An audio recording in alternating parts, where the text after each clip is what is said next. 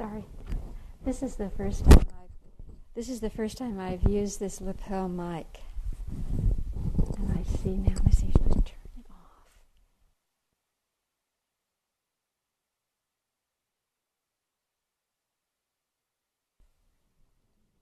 off. Okay, is that any better? Maybe not so much rustling. Oh, goodness. Welcome, everybody. Um, it's lovely to see all of you here at IMS. Gosh, it's a full house. Well, I knew that. I did the room chart. what am I saying? My name is Libby, and I'm the retreat manager, uh, which means I try to coordinate this ship of many, many departments and uh, help support you in this journey that you're about to take. As you know, our center here is about 32 years old. We were purchased from the Catholic Church in 1976 by a group of hardy, um, uh, returning, some of repeat Peace Corps volunteers who brought back this wonderful meditative practice. And I think this, the story is that they paid about $150,000 for it. It's grown to about from about 84 acres to a little over 200 now, and uh, hopefully you'll have a chance to look around and have a good look at it while you're here. I think you know you're entering a silent retreat. If you don't, you might be in the wrong place. Uh, but the silence will begin with the teachers, and they'll, they'll talk about the importance of the silence um, this evening. We run on a kind of note system. That's how we, we you know, make do without uh, talking. Uh, you've probably been introduced by the tour guides and by our greeters to the notes. There's a little wooden box uh, in the foyer with kitchen, maintenance, and uh, housekeeping. If you have any concerns in any one of those departments, just write up a little note and drop that little note in the slot, and those departments are constantly checking uh, those those slots to see if there's anything they can do for you. If you have any other concerns other than those departmental concerns, do not write a note to the office. Come in and see us, and, uh, and we'll try to address any of your concerns. The office hours will be posted on the front of the office door. As soon as I leave, I'll put those office hours up there, generally in the morning and in the afternoon during a walking period. Emergencies, our system here is that if you have an emergency during the day, you just grab any staff person that you can, and they will help you. But after 5 o'clock in the evening un- until breakfast the next morning, we have an emergency system. If you walk into the office, many of you have seen it, you walk into the office and look to your right, there's a red phone. And this phone has a bright light on it. All you need to do, if you have a concern or have, need some help, is pick up that phone and it will automatically dial the night contact person who's on duty. They have a cell phone and they're always available at night. And that person is Jill Shepard, who is sitting here in the front of the hall. That's the voice on the other end. May I help you? Thank you, Jill. We encourage you to not do any writing and reading and phone calling during this retreat. Uh, Steve and Kamala are, are have given me um, Dharma Hall and retreat etiquette, and I'll just go over that, and then I'll post it on the bulletin board so it's very clear what they consider appropriate at this retreat center and during their retreat. But a few rules about the, the hall itself. We ask that you not lie down. If you have to lie down, if you have some sort of health concern, please come and speak to us about it in the office, and we'll kind of instruct you where you can do that and, and how that works but please don't lounge around. Uh, you don't have to sit rigidly. Obviously, there are a lot of chairs available and a lot more in the back, but uh, we ask that you take only one thing at a time. Obviously, you can't sit two places at the same time, but there are way too many of, of us for you to have a cushion plus reserve a chair. So it's kind of like reserve one thing at a time, and you'll kind of get the feel of it. There's certain people who are always going to be in chairs, certain people always on their cushion, and then there's the floating population and you're definitely welcome to float. But just it's just not enough for you to. There are not enough places for everybody to take two at the same time. So just be aware of that. And taking it is when you put something, a personal item on it, like your shawl or or uh, one of your cushions or something, that marks it as yours. You might sometimes see a cushion that doesn't seem to be getting a lot of use, but it's got a shawl on it, and often that's the staff person who's only going to be coming in periodically. So if it has a personal thing on it, the, the idea is that you leave it be. Please do not bring anything to eat or drink into the hall. So, no water bottles or cups of tea or anything of that sort. there are plenty of shelves out here in the back, and I think a few in the uh, the back of uh, in the the foyer in the back. But there's certainly a lot of shelves in the uh, in the cloakroom. So please leave those things outside. Uh, and Kamala really wants you to come on time. So uh, come when uh, the bell rings and stay for the entire sitting unless you have an emergency. Obviously, if, if something comes up that you just have to leave, then you have to leave. But you're encouraged to stay for the entire sitting.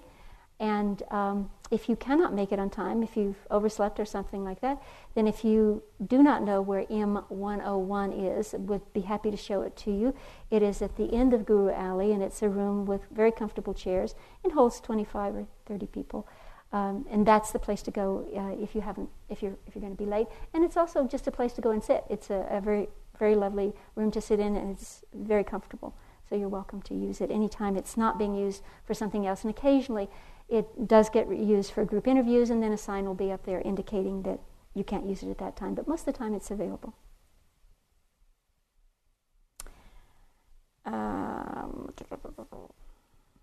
pretty much everything is posted on the bulletin board, which is kind of the nerve center of the retreat center.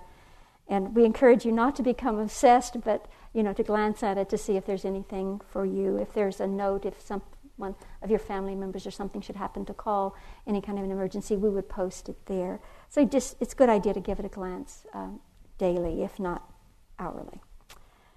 Read your orange sheet and keep that as long as you uh, like. It really has all the information that I'm going over, and then we ask you to recycle it. Just drop it in the basket there in the foyer.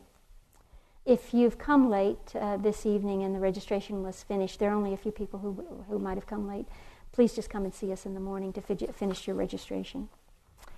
We have a very loud fire alarm. If it goes off, you definitely will know it. So it's a good idea always, as you would in any foreign place, take a look to see where the exits are, and you would go out that exit, and everybody would amass on the front lawn, and no one could come back into the building until the fire marshal uh, came and cleared the area. Because of course, when the fire alarm goes off, the Barre Fire Department is, you know, on the job, and they'll be up here with their bells and whistles. So and you must leave the building. You cannot stay in your room. So, happily, hopefully, that won't happen.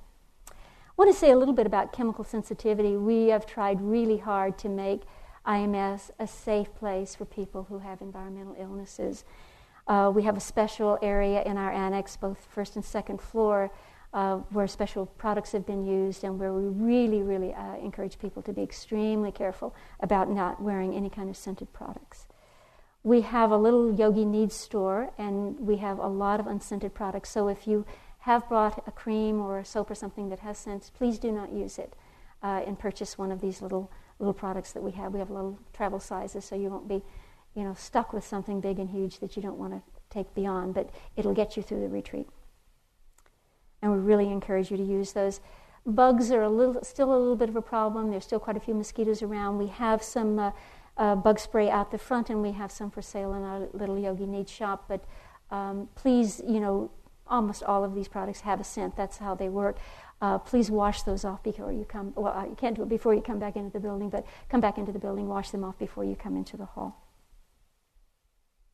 Our little Yogi Needs shop has gone from um, a little more elaborate system to a very simple self service. It's at the top of the stairs if you're coming up from the bowling alley. It's just a little closet there. It has Yogi Needs Shop on it. Just open the door.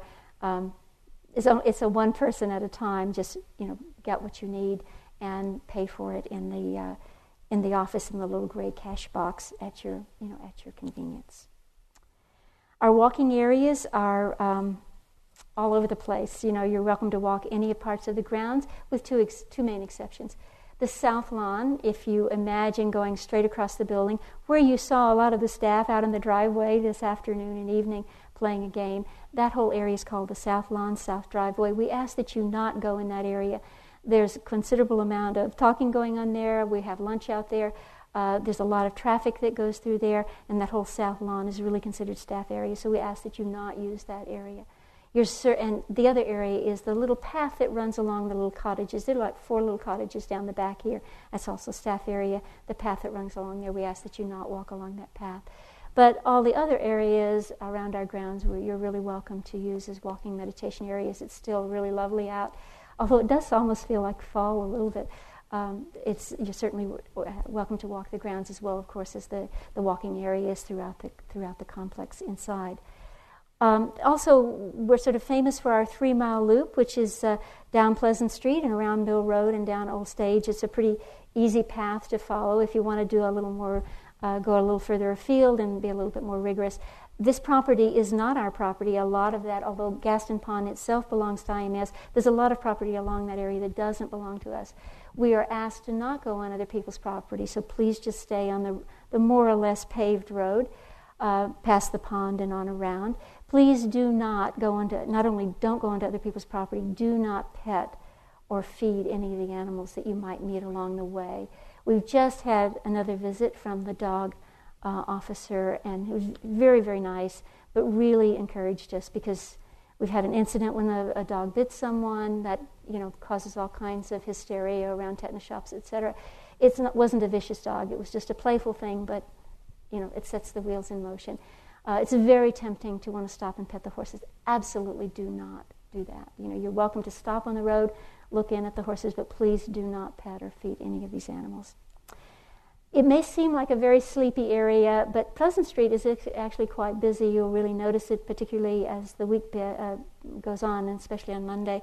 And people go at quite a clip. So please walk against the traffic so that you can see the oncoming traffic, and please, you know, stay on the side of the road. And do not do walking meditation out in the neighborhood. Just do it on the property. It looks really weird to people to see us walking very slowly. So we ask that you not do that when you're walking off of our property.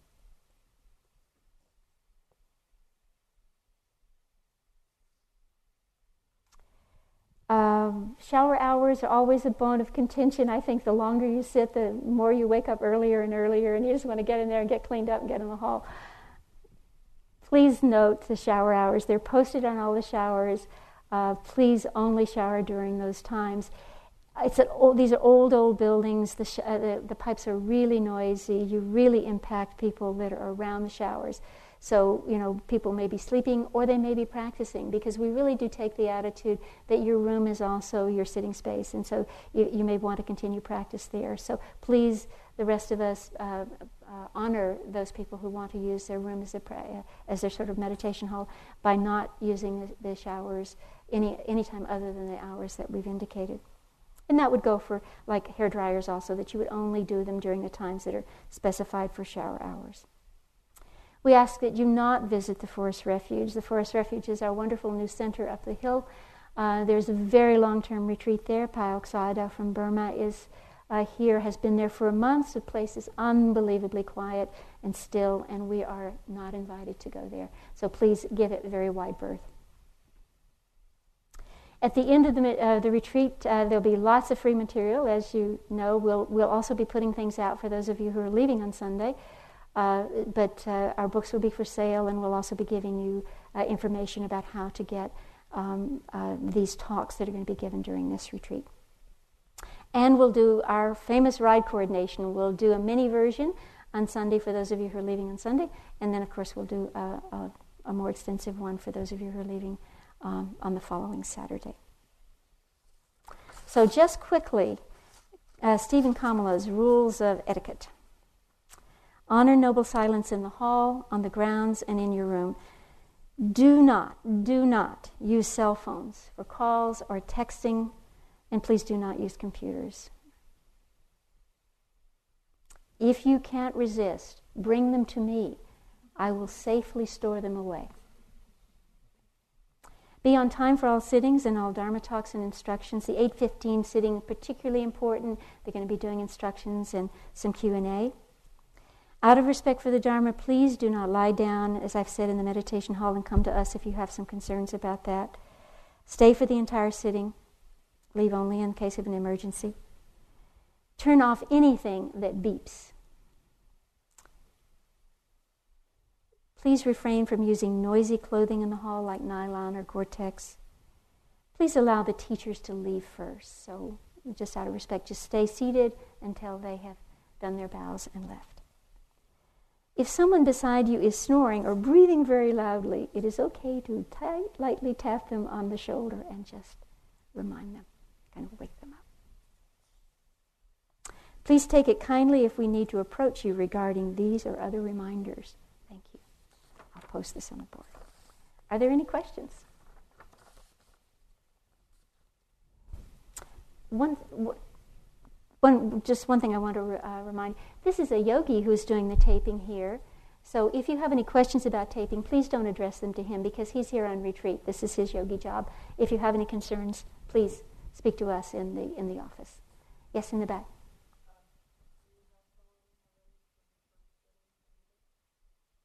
You know, um, Steve and Kamala didn't ask for any practice leaders, but I think they will. But I think they're, they're covered for in the morning, or they would have asked me for them. Thank you, Deborah. But if they, if they do, I'll put up a notice asking if you would like to be a practice leader. That is to ring the bell if the teacher is not here for a particular sitting. So. Yes?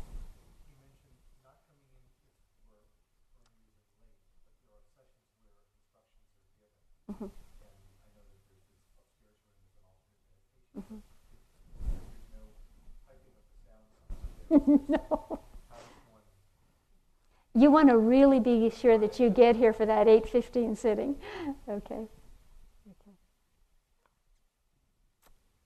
Yes. No. No, we, we really, it's, it's very creaky. The, the rule is basically that you come on time. We have probably a few more alarm clocks if people are concerned. We've been passing them out all afternoon. Any other questions? Yes, sir. If you're on time, sure. I, if, I, may, I may have misunderstood you.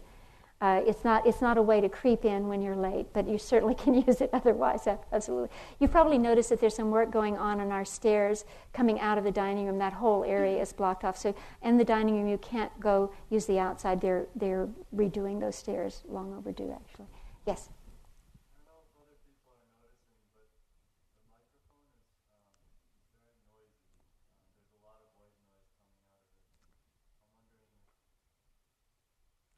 Toshi, I just don't know. You know, they're, they're new little gizmos. And do you think it's the way I have it on my collar or anything? Or? Okay. You're, you're okay here. You're okay in the back? Toshi's just particularly sensitive. Toshi, I'll, I'll have one of the tech guys have a listen tomorrow. I don't have anybody at my disposal right now. Okay, if you can bear with us. Thanks. Yes.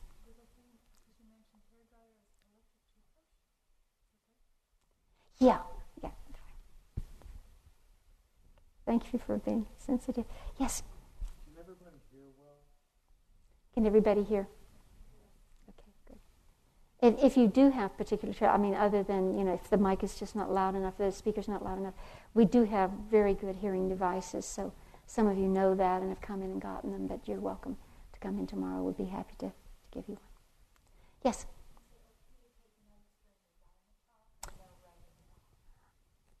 I think that would be a question I could ask Steve to address because I, I mean, some teachers really prefer that you do not. So let's ask him. If I catch him as he comes in, I'll ask him to address that.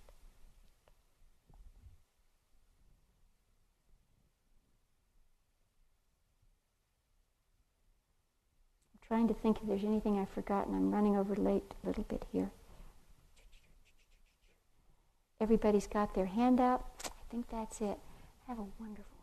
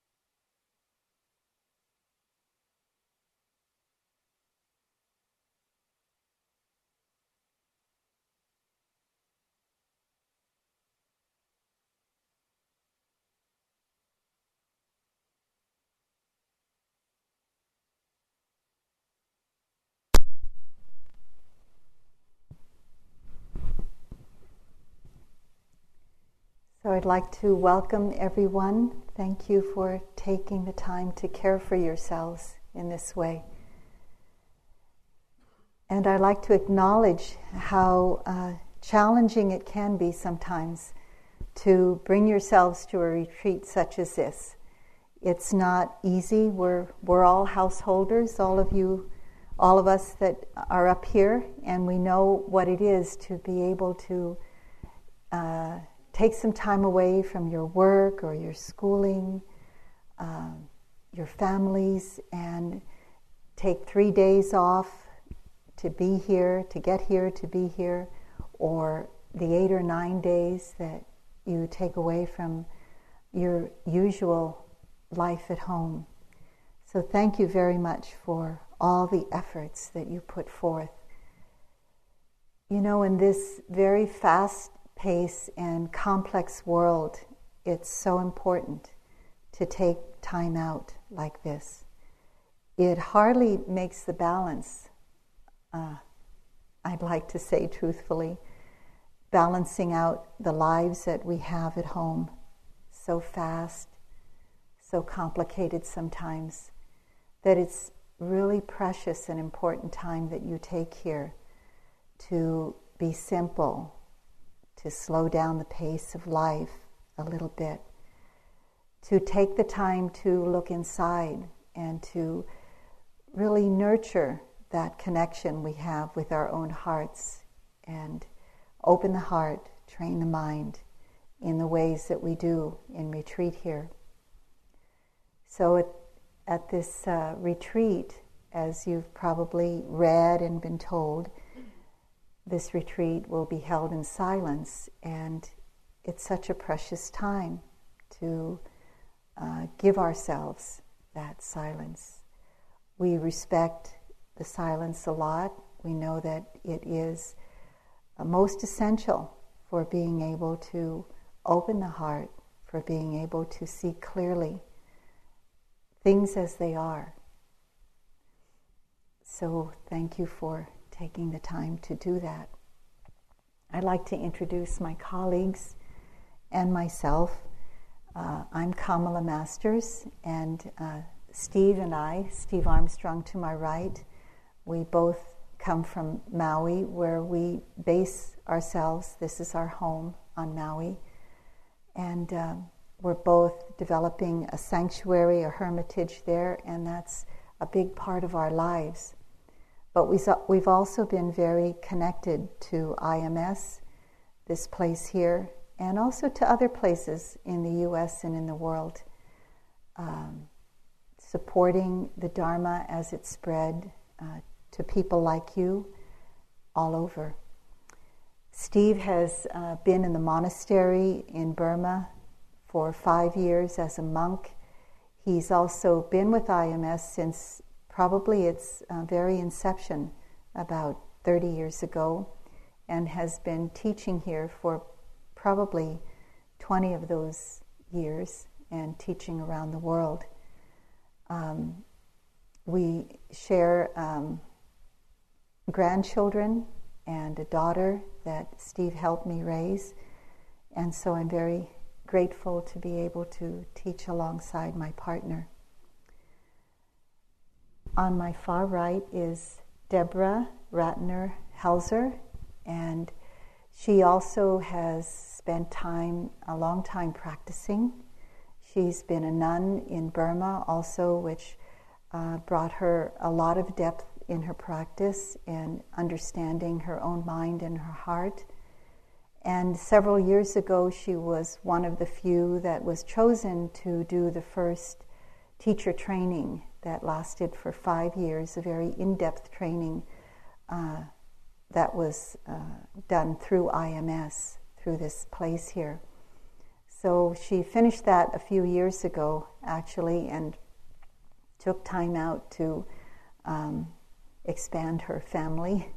And now she's been with us teaching. Uh, she just finished teaching the um, family course that was just before this, I think, isn't that right, Deborah? Uh-huh. And had the happiness of having her uh, beautiful little daughter Sylvia here with her, and her husband Chris, that uh, was also part of the family retreat. So, thank you so much again, and um, we're here to serve the Dharma and serve you, and uh, we're wishing you a very wonderful retreat.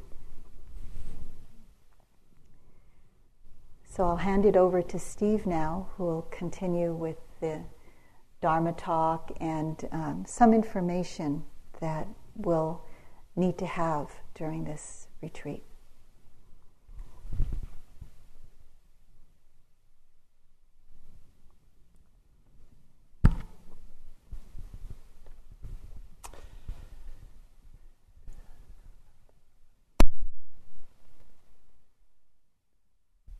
Uh, I'd also like to welcome you to um, this opportunity to see your life in greater detail, as we say. Um, like Kamala, I think that uh, awakening to ourselves and taking opportunities like this to really devote our energy to the awakening process is uh, one of the most valuable things you can do in your life. It's not easy. But uh, to the extent that we make the effort and carve the time in our life, carve out the time in our life to do it and make the effort, we will get some benefit. There are many ways to really understand what it is that we're doing here. Each of us comes with our own uh, motivation, our own questions, our own interest, our own energy. Some of us have more experience. Some of some of you are here for the first time to to hear about the teachings of the Buddha, to practice awareness. And it can, in a survey of all of us here, we would come up with a wide range of reasons and motivations and needs for, for doing this. And then within the teachings of the Buddha, or within the, the bigger uh, basket of just spiritual teachings, there are many ways to talk about what we do and what the benefit is and what the result is or what transpires in practice. Uh, from awakening to enlightenment to freedom to healing to uh, just becoming more authentic, to become more real, to become more grounded, to become more balanced. And these are all uh, things that happen uh, as we practice and continue to practice, as we mature in practice. Uh, we do all of those things. But I want to speak tonight about uh, one particular way of seeing practice, and that is to uh, recognize that we come here because we have some level of understanding that there's a potential within us that has not yet been either recognized or fulfilled. And our being here is, in some ways, a, an acting on our aspiration to, to realize that, or to fulfill that, or to become that, or to awaken to it. So, what is this aspiration, or what is this potential that we sense, or feel, or know about from studies, but maybe have not yet discovered within ourselves? I want to tell a story I want to mention that I have spent time in the monastery in Burma. And I was introduced to the Dharma back in the mid 70s and practiced here at IMS for about uh, 10 years. And then I was doing retreats with the range of teachers that came through here, and at some point I just realized I really wanted more. I wanted to know more, I wanted to experience more, I wanted to really get, uh, take it to the limit, if you will. I wanted to really see what, uh, what the mind could do with it or what I could do with it. So I went to Burma and I went to a monastery. And in this uh, meditation center where there were both monks, nuns, and lay men and women like ourselves, there was uh, a schedule, a very rigorous schedule, and breakfast was served at 5:30. But before this breakfast, there was a sitting from 4:30 to 5:30, and so people would get up, and at four o'clock they'd get up and they'd go to the hall. And in this particular center, the women would sit in their own meditation halls, and the men would sit in theirs, and the monks would sit in theirs. And you know, about four, uh, at about five fifteen or so, the it was getting close to breakfast, and up at the top of the hill um, was a large women's meditation hall. And in that sitting before breakfast, at the end of the sitting, the women would all start chanting the refuges and the precepts. And the refuges are taking refuge in the Buddha, the Dharma, and the Sangha, and the precepts are the community agreements to not harm by killing, stealing, sexual misconduct etc. And sometimes in this hall there were a few hundred, or sometimes a thousand or more, 1,200 women, and they'd start chanting. And when Burmese women chant the refuges and precepts, they are very devout, they're very energetic, and they're loud. And they're chanting, and they get into their chant, and it's, you know, they're into it for, you know, uh, a few seconds or 30 seconds, and then there's another meditation hall just down halfway down the hill. It's a two-story meditation hall with women, 500 on each floor. So on one floor would start chanting, and they're 30 seconds behind the first hall, so it's a little bit dissonant, but it's it's vigorous, it's enthusiastic.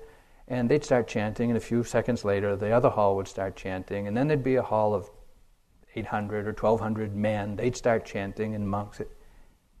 Sometimes there were you know, up to two or three, four thousand people chanting just this extraordinary, heartfelt uh, faith with, with their faith, this aspiration that they have to find refuge in the Buddha, to find refuge in the Dharma, and to find refuge in the Sangha. It was hair raising. It was just so powerful to just stand there in the early morning dawn and to hear this. And it awoke in me uh, an understanding, or it revealed to me an understanding that this yearning that we have to be more ourselves, to be more in touch with ourselves, to awaken to the truth, to be free, is universal. What you feel, and what you aspire to, comes from these deep roots in the mind that men and women have felt and acknowledged and acted on for at least 2,500 years or more. And every day, thousands, millions of men and women acknowledge this yearning in their heart and this confident exploration through practice to awaken. And I just saw how timeless it is for, for beings at the time of the Buddha 2,500 years ago to take refuge in the Buddha Dharma Sangha, for men and women, whether they're in Asia or here in Barre, Massachusetts, 2,500 years later. It's the same thing. It's the same uh, urge, urging in the heart, the same uh, aspiration that we have uh, as, as men and women throughout history. And it's a, just a very powerful call to uh, awaken. And in, in being in the monastery in Burma, it was a great relief. I'd never traveled out of the country. I, Burma was not only a foreign country, it was foreign you know, different language, different climate, different behavior, different clothes. Everything was different about it. But in the embrace of that community of like minded people aspiring to awaken, I felt totally at ease. Just like, oh, this is, they're no different than I am. Even though I couldn't speak with them, I didn't understand them, I didn't know the conditions of their life, I knew that there was something in their heart that I had in my heart. And in that way, I felt very safe and I felt very uh, confident and I felt a lot of um, appreciation for practicing in that community of people.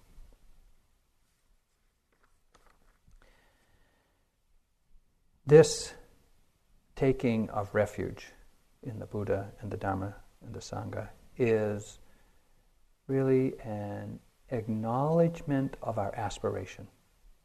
It's the direction we're going with our practice. So I want to speak about what it means to take refuge in the Buddha, what it means to take refuge in the Dharma, what it means to take refuge in the Sangha, so that when we chant the refuges each morning, as we will in the sitting before breakfast, it's not just a kind of a ritual, a meaningless ritual for you, but it can really be something that reminds you of what you're doing here and the potential benefit of what you're doing, the universality of what you're doing, and it can really be a support for uh, your practice.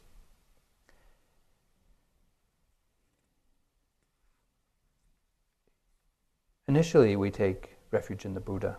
Now, the Buddha, for those of you who know, or those of you who don't, may not know, the Buddha was a human being, just like us born into the world, happened to be born into a, a king's family, so he was a prince, and grew up uh, doing the things that princes did at the time, 2,500 years ago. And at some point in his early adult life, he felt some level of curiosity and discontent with even all that he had as a prince. And he left his father's palace and he went on a spiritual journey. And for six years, he practiced very, uh, at times, demanding, austere, ascetic practices, as was the tradition in that day. And he learned from all of the best teachers. And he learned everything that uh, they had to offer, and he understood within himself that that was not freedom. That was not liberation. And so he then wandered on and undertook his own practice and came to his own understanding, his own realization of what he really understood to be the, the sure heart's release, where the heart is just freed from all forms of constriction and limitation and was free. Again, there's, there are whole histories of the Buddha and the journey that he took to awaken. But by any measure, any standard, what this human being did is just extraordinary. For any of you who have had taken the opportunity to look at your own mind for a, a day, an hour, a retreat, or a decade or two, and you've looked at your own mind, you have some sense. You just get a glimpse of what's involved in freeing the mind from its limitations and its obsessions and its compulsions. And so when we imagine or when we can understand what it was that the Buddha did, we can see this is pretty extraordinary. So when we take refuge in the Buddha, what is it that we're actually doing? Well, there's a few different perspectives to keep in mind. One is that the Buddha was a human being, and we can take refuge in that historical human being.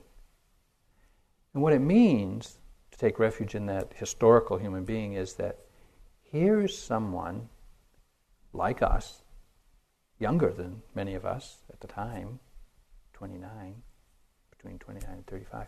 Here's someone who undertook a spiritual practice, fulfilled that practice, realized the truth, and freed his heart. We don't have to just consider it good theory. It happened. Uh, how do we know that? Well, we know it from the record of what he taught. We know it from the uh, tradition of the teachings that have been passed down to us. and the guidance that we receive from those who've practiced as the Buddha practiced. And so we don't have to think that, oh, this is a superhuman thing that we're doing. We don't have to think that this is just for, you know, hermits in a cave or ascetics at the top of the mountain or only for people 2,500 years ago. It's for human beings of any age, like us, who want to awaken. So it, it, it, is, it is possible. You know, there's no condition in our life that prevents us from awakening. So, no matter what, what we face, no matter how challenging it gets, no matter how confusing or painful or fearful or whatever, the Buddha saw this. The Buddha saw this, the Buddha handled this, the Buddha disentangled his heart from that level of confusion and suffering, and so can we. And so, just remembering that, and when you get up against the wall with something that's really challenging in your life or in your sitting, just remember, you know, I'm not the first person to see this. You know, I won't be the last person to see this. There's a way through this, there's a way to come to terms with this. And just reminding yourself, oh, let me just take refuge in the Buddha. If the Buddha could do it, I can do it. Something like that. So there is this historical human being, the Buddha, that we can find a sense of guidance from feel, feel guided by. Another perspective on taking refuge in the Buddha is that the Buddha, it's said that um, one time the Buddha was you know, walking down the walking down the road, and in his extraordinary radiance and purity of mind and gentleness of behavior and clarity of uh, being, another uh, spiritual seeker on the, on the way uh, saw him and said, Hmm, this guy's something peculiar about this guy. So he said to the Buddha, Hey, uh, well, in our language, hey, dude, uh, what's going on? You look pretty mm, radiant, or something like that. And uh, are you uh, are you an angel? and the Buddha said, No. Are you a saint? The Buddha said, No. Are you uh, kind of a mystic? No. Are you a magician? No. Well, what are you? And the Buddha said, I'm awake. I'm awake. I'm just awake to the way it is. I'm awake to the world. I'm awake to my life. I'm awake to this moment. And that's what the Buddha is. The Buddha means one, the one who is awake. We all have that potential. We can be awake. In any moment, we can be fully present, open to, accepting, and acknowledging oh, this is the way it is right now. This is the way it is in the body, this is the way it is in the mind, this is the way it is in the environment, this is the way it is in our interpersonal relationship. And we can be fully cognizant, aware, and awake to that. That capacity is the nature of the Buddha. That's it. We have that potential within us all the time. For us, however, it's often hidden, it's often covered up, and it often isn't realized because we're caught up in some drama or some obsession or some fantasy or some, you know, our minds are off in la la land, and we're not fully present with, with this moment. And so we can't really say we're awake, but the potential is there. When we take refuge in the Buddha, we're taking refuge in that potential within the mind. This mind, the mind that we experience. The potential is there, and we take refuge in it, even if we're having a difficult time with it right now. We just remind ourselves no matter what is going on, we can be awake to it. If we turn our mind in a way that's opening receptive, acknowledging, tolerant, no matter what it is how difficult, how painful, how scary, how exciting, how thrilling, how distracting we can be awake to it. We can be aware of it. and we can find a way to come into balance with it. And this is all that the Buddha did with everything that came up in the mind. So when we take refuge in the Buddha, we take refuge in that potential and our aspiration to realize that potential in each moment. So again, taking refuge is acknowledging our aspiration to become Buddha like, awake.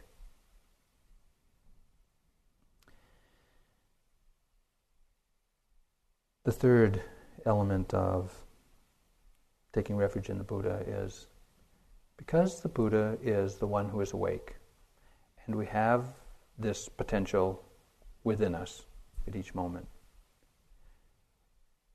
it encourages us to acknowledge what it is that we're aware of in each moment. That's it.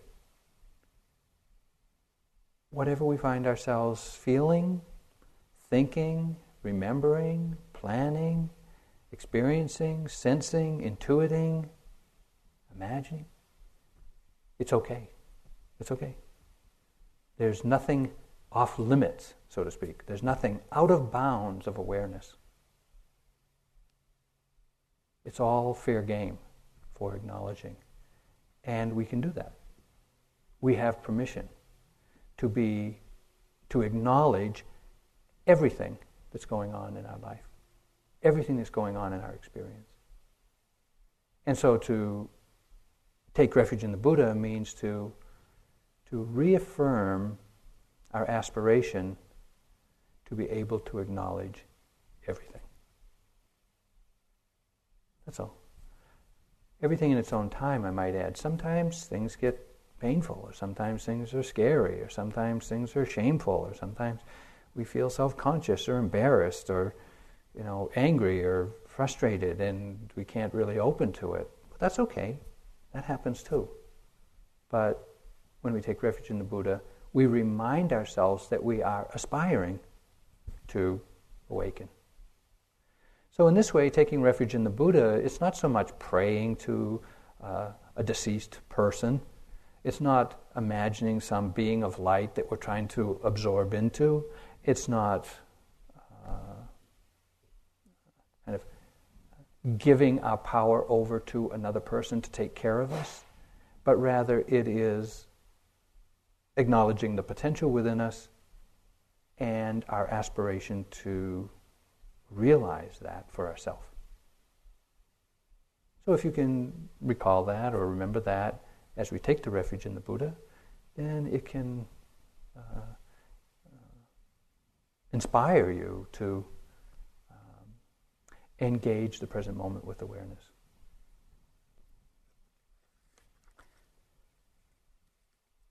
One of the amazing things about the Buddha uh, is that after his awakening, he didn't retreat to a cave in the Himalayas somewhere just to kind of live out his life in kind of solitude and disengaged bliss.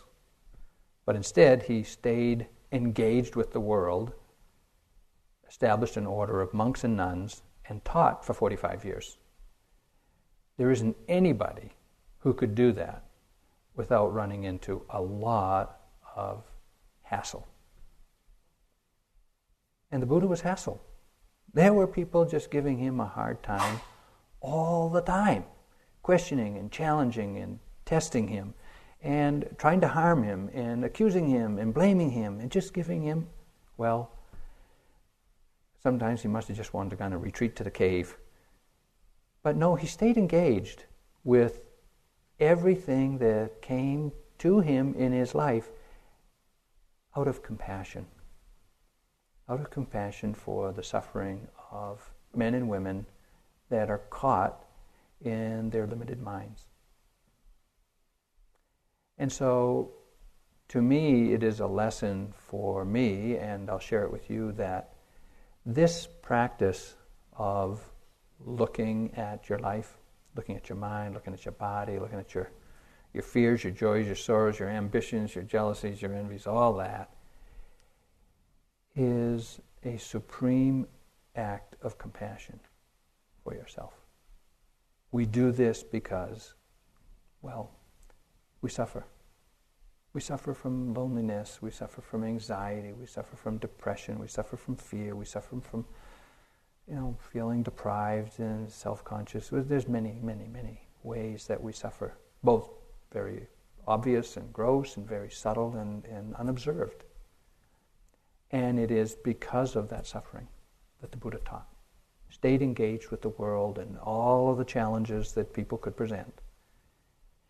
And for each one of us to understand that the work that we do here, whether it's painful, pleasant, uh, familiar, novel, subtle, gross, it's out of compassion for our own limitation, our own lack of understanding, that we do it. And if we can put our practice and our efforts in that perspective, that we're doing it out of compassion for ourselves and the suffering, our suffering and the suffering of others, then uh, whatever we do is beneficial.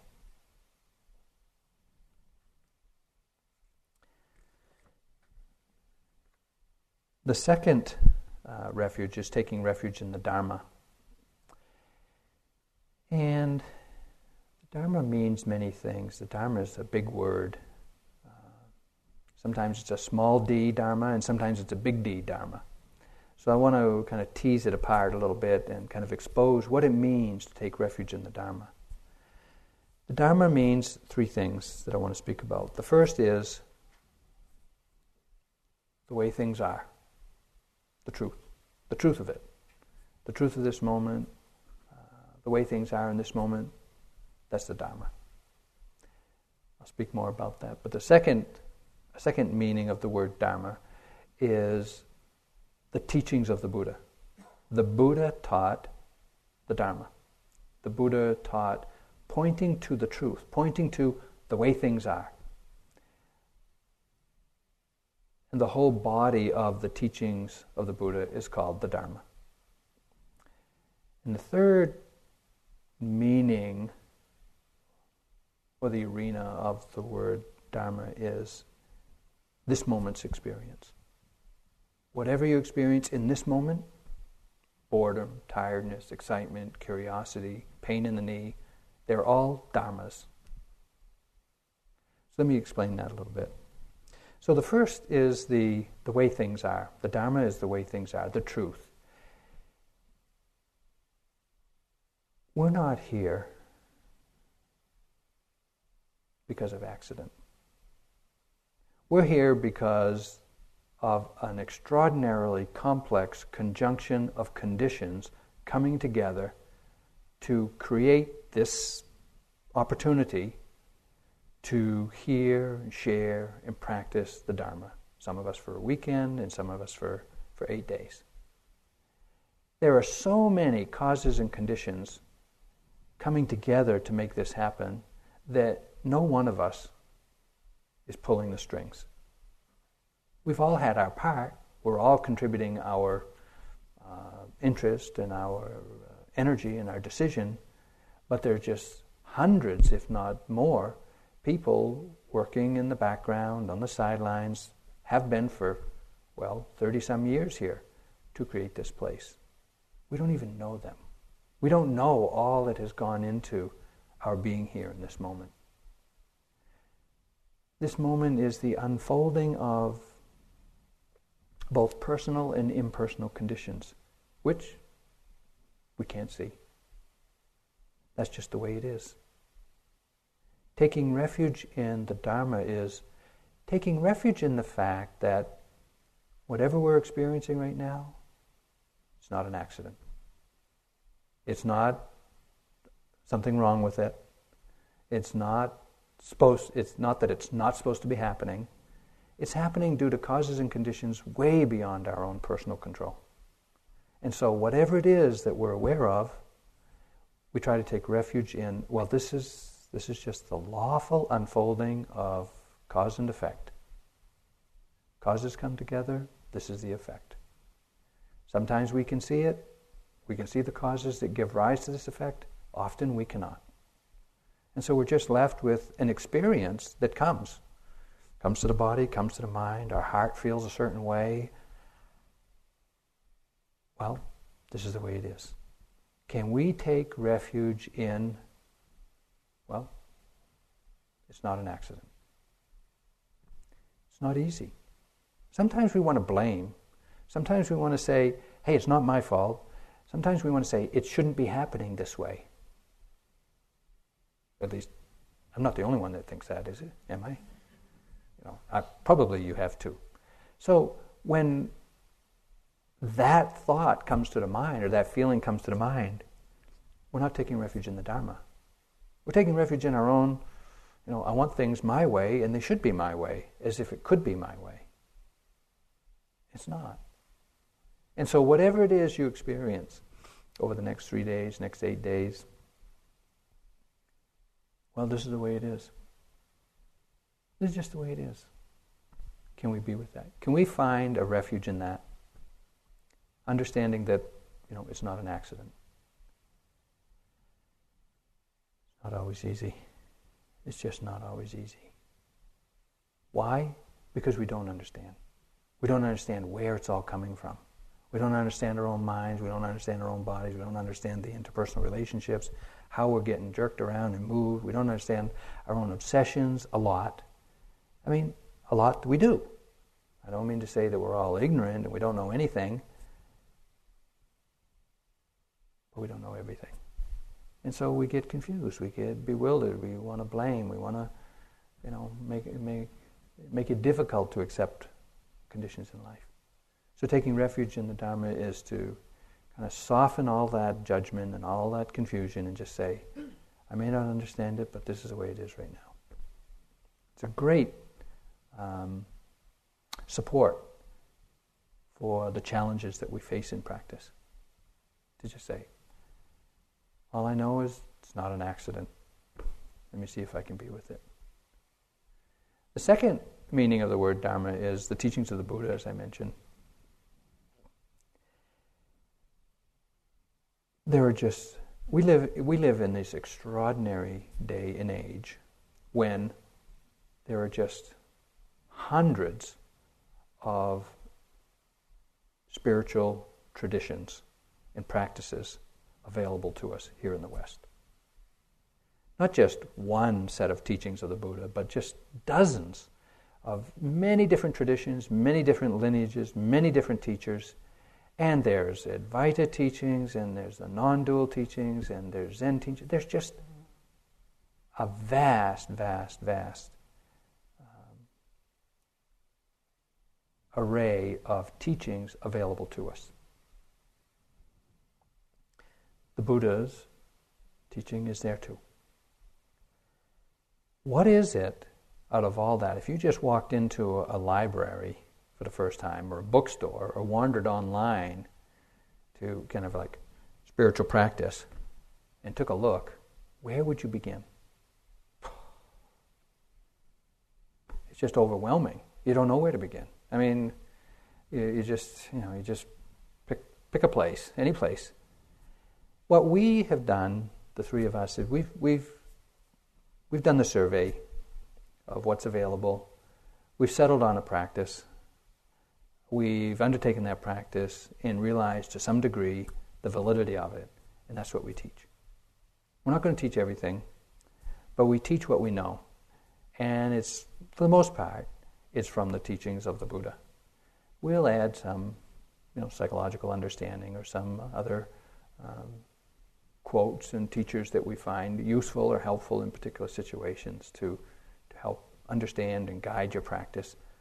But for the most part, uh, it will be the teachings of the Buddha as we've heard them, as we practice them, as we realize them, and as we now uh, share them with you. There have been hundreds of thousands or millions of men and women that have heard these teachings every day for 2,500 years the teachings of the Buddha have been confirmed over and over in every generation as being useful for freeing the heart from suffering through developing the understanding of suffering and the end of suffering. We'll do our best to kind of connect with you where you're at and, and uh, point out the the teachings as we understand them. If what we say resonates with you, take it in, work with it, practice with it. If what we say doesn't resonate with you, don't struggle with it. Don't fight it. Don't be irritated by it. Just let it go. Whatever you hear that's beneficial, use it. Whatever you hear that you don't understand, forget it. The Dharma has something for everyone. If you listen long enough, you'll hear what's for you. The third meaning of the word Dharma is, as I mentioned, every moment's experience is a Dharma. That means that physical experience of pain and pleasure and tingling and pressure and heat and coolness and chills and they're all dharmas. And so too with every mental experience.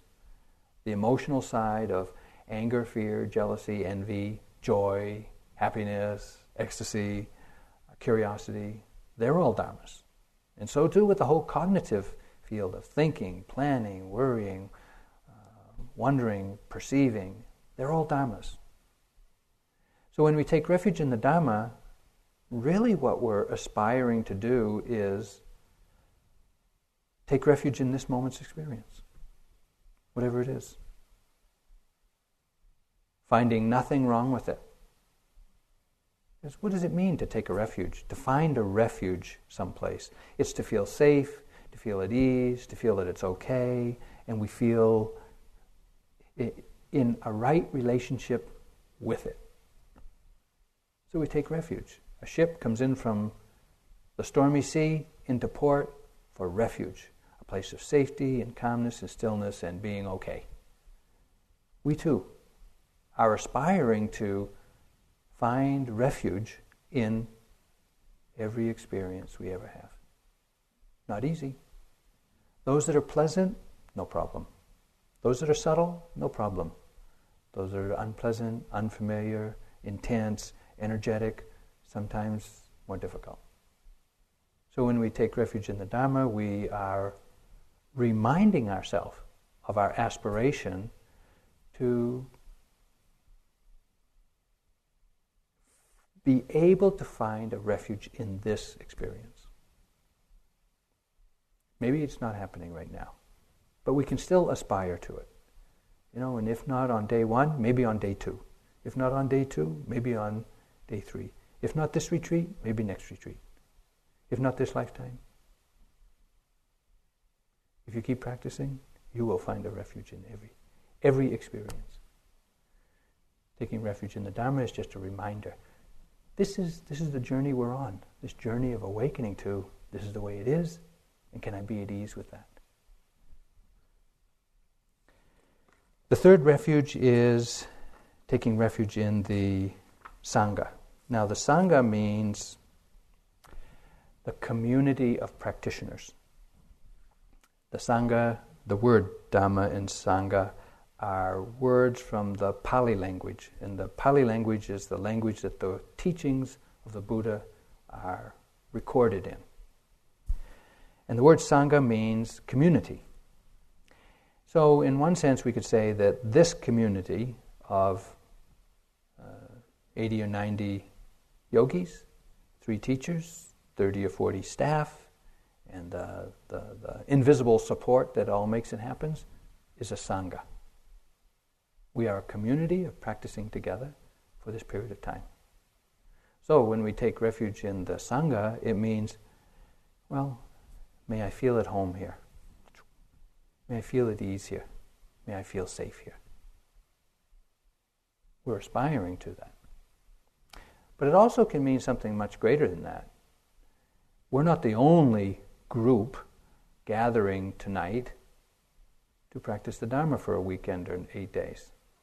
There's probably another dozen, couple of dozen uh, or more retreats just like this around the states, and there's uh, hundreds or thousands of monasteries uh, throughout the world doing the same thing as we are right now. Hearing a teaching of the Dharma, um, practicing in some way uh, to, to awaken. We're not alone in this. There have been, and there continue to be, just a lot of interest in awakening. And so we can take refuge in the, the larger Sangha and just know that we are just finding our groove, so to speak. We're just kind of fitting into our uh, very human uh, uh, aspiration to awaken. Just coming to know it for ourselves. And the third um, meaning of the word uh, Sangha, or the third community that it refers to, is the community of monks or nuns or, or laymen and women who have practiced what the Buddha taught and realized liberation for themselves. Those who have realized what the Buddha realized. This is a, a living tradition that has been uh, uh, existent since the time of the Buddha. But I want to tell a story to um, reveal how I came to understand this. I mentioned at the monastery where I stayed in Burma, uh, breakfast was served at 5:30, and in the winter in December, it's dark at 5:30. It's just barely becoming light. And in the second weekend of December, at the monastery I stayed, there was a festival to honor the monk Mahasi Sayadaw, who started that monastery and who started the tradition that we teach in, the Mahasi tradition. And during that, uh, it's four, five, six days, it's a festival, all of the elders of this tradition would come to Rangoon, the Rangoon Center. And there'd be 400 of the elder monks and two or three hundred of the eldest nuns, who were the teachers in this tradition, they would come to Rangoon. And they, you know, usually came with a whole entourage of people. And so there was, there was a lot of people. There was five, six, seven thousand people there. And then people in Rangoon would come and visit during the day. There were Dharma talks broadcast over loudspeakers from 4 in the morning till 10 at night, every day. It was a tremendous uh, upsurge of energy and excitement when this happened. Well, again, with all of those uh, elders there, when the bell would ring at the top of the hill for breakfast, there's a big wood, they, they hang this big wooden log and they hit it with another wooden log and it makes this really deep bong sound. And you'd hear it up, up the hill and they would this would be the call to announce that breakfast was ready. Now, when monks get together, they always do things in terms of seniority. So that the eldest monk, meaning the one who's been the monk the longest, does things first, followed by those who are next in line. Youngest monks go last. So the breakfast, the breakfast gong would ring, and one of the monks who ran the meditation center would step out into the pathway and he would say, 65 wasa. That means any monk who's been a monk for 65 years, having done 65 rains retreats, could go to breakfast. That means they're at least 85 years old, because you've got to be 20 years old to become a monk. So now at 20 they ordained, they've been a monk for 65 years, having done 65 rains retreats, they can go eat. And there'd be one or two that would kind of hobble out of the, the shadows and, and kind of get on the path and start walking up the hill. And then he'd say, 64 wasa, and there'd be another monk. And some of them would be supported, you know, they'd have to have, hang on to somebody to walk, and some would have canes, and, you know, monks get old too. And 63 wasa, and they'd line, you know, and they'd keep co- going down the line, and the, the eldest monks would just step out into line, and they would uh, head up the hill. When they got down to, uh, you know, uh, 30 wasas or just 20 wasas, when somebody's only 40 or 50 years old and been a monk for 20 or 30 years, there'd be a dozen at a time stepping out into the pathway, following the elders. And when they get down to one wasa or two wasas, I could go. so, and when I step out in the line, I would get into the line in one wasa. I felt a little, you know, self-conscious, but all the lay people were behind me. So, so I step out of the line and I was walking, and as I'm walking up the hill, you know, you can see this long line of monks. Now, the nuns were doing this over in another section of the monastery, going to their to their dining hall. But I'd look and I'd see this long line of monks just going up the hill, around the corner, and it's kind of foggy up there, and out of sight behind the meditation hall into the dining room. And I had this thought: somewhere at the head of that line, out of sight, is the Buddha. And that line extends back in history 2,500 years. It has never stopped. The Buddha practiced, understood the truth, let go, and freed his mind. Turned around and said to the five ascetics that he'd practiced with, See if you can see things this way. If you can see things this way, you too will be free. They practiced, they saw, they freed their minds, and they all went their own ways, teaching just like that. And that teaching has been handed down like that for 2,500 years. See if you can see things this way. If you can see things this way, you can free your heart, be free of suffering. And my teacher, U Pandita, heard it from Mahasi Sayadaw, and my teacher offered it to me, and it seemed like, at that time, I was the last person in the line. But I'm not. Because during this retreat, I'm going to be offering you the same instruction that I heard. And if you can see it this way, you too can be free.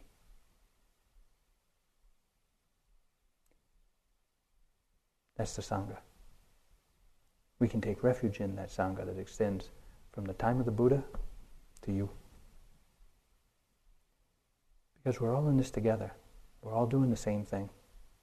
We're all trying to see deeply into our hearts and to let go of the causes of suffering. So we can, we can trust that that's what we're doing here. We can take refuge in one another. We can take refuge in the, the history of those who have realized to some degree the freedom of mind that's possible.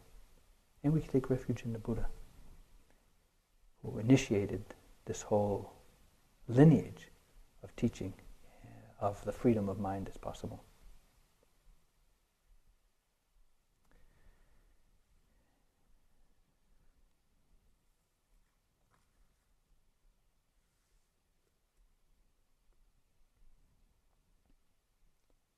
Because of this, we begin each retreat taking the refuges as a reminder of what it is we're doing here, as a way of uh, acknowledging or articulating our aspiration in being here. Some of you understand this is what you're doing. Some of you may be just being introduced to it now. Nevertheless, this is what you're doing. Aspiring to awaken.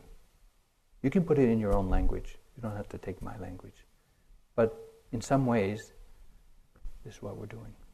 Aspiring to awaken Buddha, to the truth, the Dharma, in a community of like minded folks, the Sangha. So,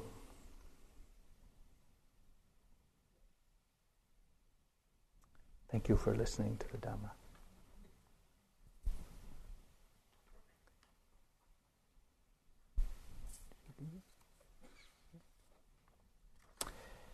So I think you all have this uh, handout sheet. On one side is the chanting of the loving kindness, and on the other side is the refuges and precepts. So I spoke about the refuges, and I just want to mention the precepts. There are five precepts that the first five precepts we're going to ask you all to take.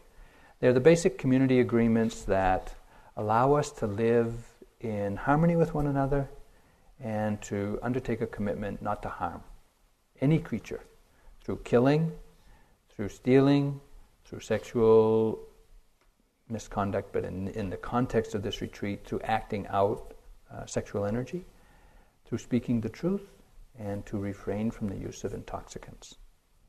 These are the basic agreements that, if we uh, make them among ourselves, will uh, allow us to create a safe container for each of us to be here. So that we know, you know, the things that we have are not going to be taken, we're not going to be harmed, uh, nobody's going to be hitting on us uh, with sexual energy. It's, it's just going to, we can be by ourselves. We can really, within this group, we can be within our own minds to see our own minds and our own energy and how we're dealing with the things that, that come up. There are here, you can see. Oh, I want to mention the fifth uh, precept is to uh, refrain or abstain from taking uh, intoxicants or drugs. Uh, this traditionally means recreational drugs or alcohol. Uh, some of you uh, may be on prescription medication for one thing or another. That's okay.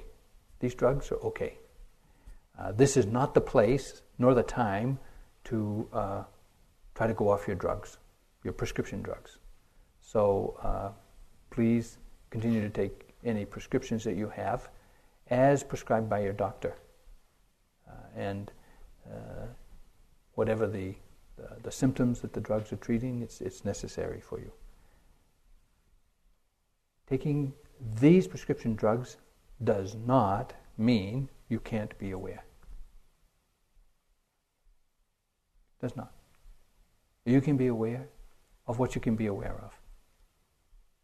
And that's what's important. So please don't, don't, don't take this as an opportunity to uh, withdraw from any uh, prescription drugs. Now, there's uh, three additional uh, precepts. Some of you uh, understand that the sixth, seventh, and eighth precept are just a further level of renunciation. They're not required. Uh, we don't advocate them, we don't encourage you but if you want to, because some people, certainly in Asia, everyone takes the eight precepts when they do a retreat like this. But for many of you, it's not, it's not uh, necessary or not uh, a practice that you're aware of or even that you'd find helpful or supportive. But if you wish, the sixth precept is to refrain from eating solid food after the noontime meal, meaning after lunch, you don't eat solid food you can have drinks. And there'll be something put out for those, juice and things like that, for those who want to take that. The seventh precept is to refrain from uh, singing, dancing, uh, listening to music, uh, entertainments, things like that. Uh, not usually a problem here. However, you might consider your cell phone, your text messaging, and all that as some form of uh, entertainment. Just kind of We'd like you all to take that precept of uh, just putting that aside. And the last one is to refrain from the use of high and luxurious beds and chairs, which really means uh, to uh, not just seek comfort. Uh, you might have a hard time finding a comfortable bed and chair here, but nevertheless, you can, you can undertake that precept if you like and, and find a way to make it an act of renunciation for you. Maybe for you it's not sitting in the easy chairs here, maybe it's not sitting in the, room M101 that has easy chairs and couches, maybe it's just uh, sitting and sleeping moderately. So if you wish, you can take those additional three precepts, uh, but each morning we'll chant the five precepts. Okay? So just for the kitchen's benefit, are there any or who among you knows that they want to take the additional three precepts, the additional eight precepts for this retreat? One, two, three, four, five, six. Okay, six. Uh, we will go. I will offer them tonight, but in the future, uh, each morning, I won't be offer, We won't be chanting them. We'll just be chanting the five. I'll tell the kitchen that there's six. Um, anyone who wishes can take up those additional three precepts any day and just silently to themselves aspire to keep those precepts, and you can do that if you wish. It, it can be beneficial, uh, but we're not requiring it. So you'll see that on the left, the uh, Refuges and Precepts is written in Pali. On the right, it's written in English. I will uh, chant one phrase or one line, and you can repeat after me. And we'll do that for tonight and then each morning, uh, just the, the sitting before breakfast, at the beginning of that sitting. And after a couple of days, when you know it, we'll just chant in unison.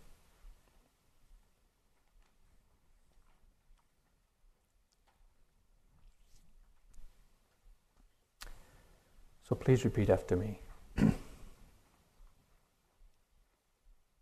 Namo, Namo, Tassa Bhagavato, Tassa Bhagavato, Arahato, Arahato, Samma Sambuddhasa, Samma Sambuddhasa, Namo, Namo, Tassa Bhagavato, Tassa Bhagavato, Arahato, Arahato, Samma Sambuddhasa, Samma Sambuddhasa, Namo, Namo Tassa Bhagavato, Sa Bhagavato, Arahato, Arahato, Samma Sambuddhasa, Samma Sambuddhasa, Buddhang Saranang Gacchami, Buddhang Saranang Gacchami,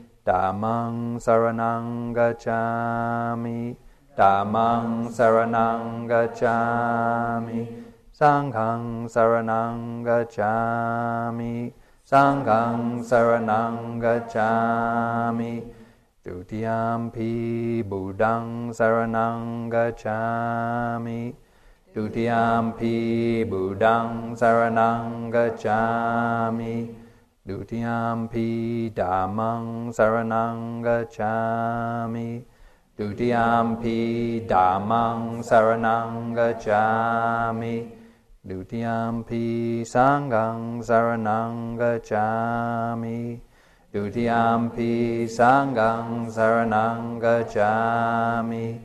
Tatyampi Buddhang Saranang Gacchami Tatyampi Buddhang Saranang Gacchami Tatyampi Dhammang Saranang Gacchami Tatyampi Dhammang Saranang Gacchami Tatyampi Sanghang Saranang Gacchami Tatyampi Sanghang Saranang Gacchami Panatipata Panatipata Vairamani Vairamani Sikkhabadang Sikkhabadang Samadhiyami Samadhiyami Hadina Dana Hadina Dana Vairamani Vairamani Sikkhabadang Sikkhabadang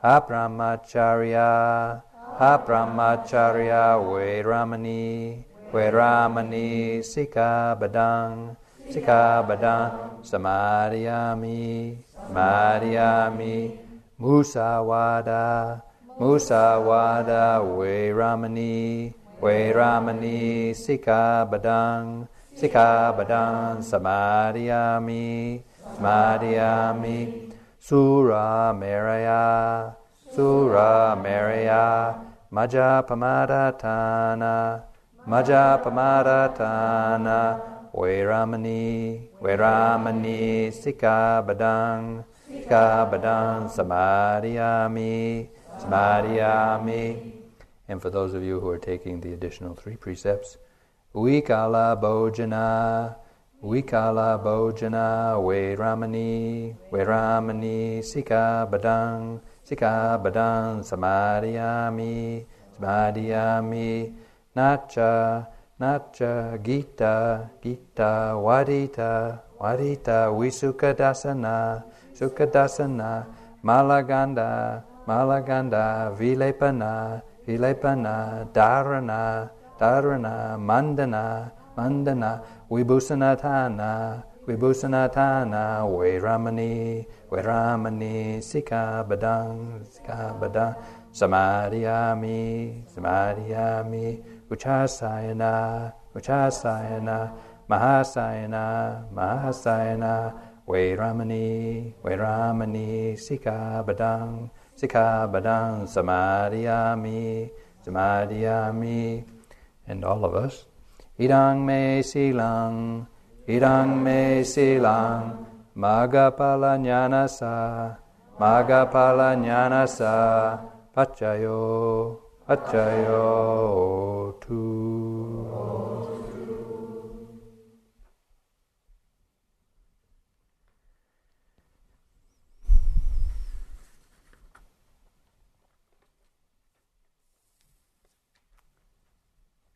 So Again, welcome to the retreat. Now it's uh, late, so let's let's take some rest, and uh, the wake up bell will ring tomorrow morning and uh, at uh, five o'clock, and we'll have a sitting in here at uh, five thirty. We'll chant the refuges and precepts again, and uh, we'll move on with our practice.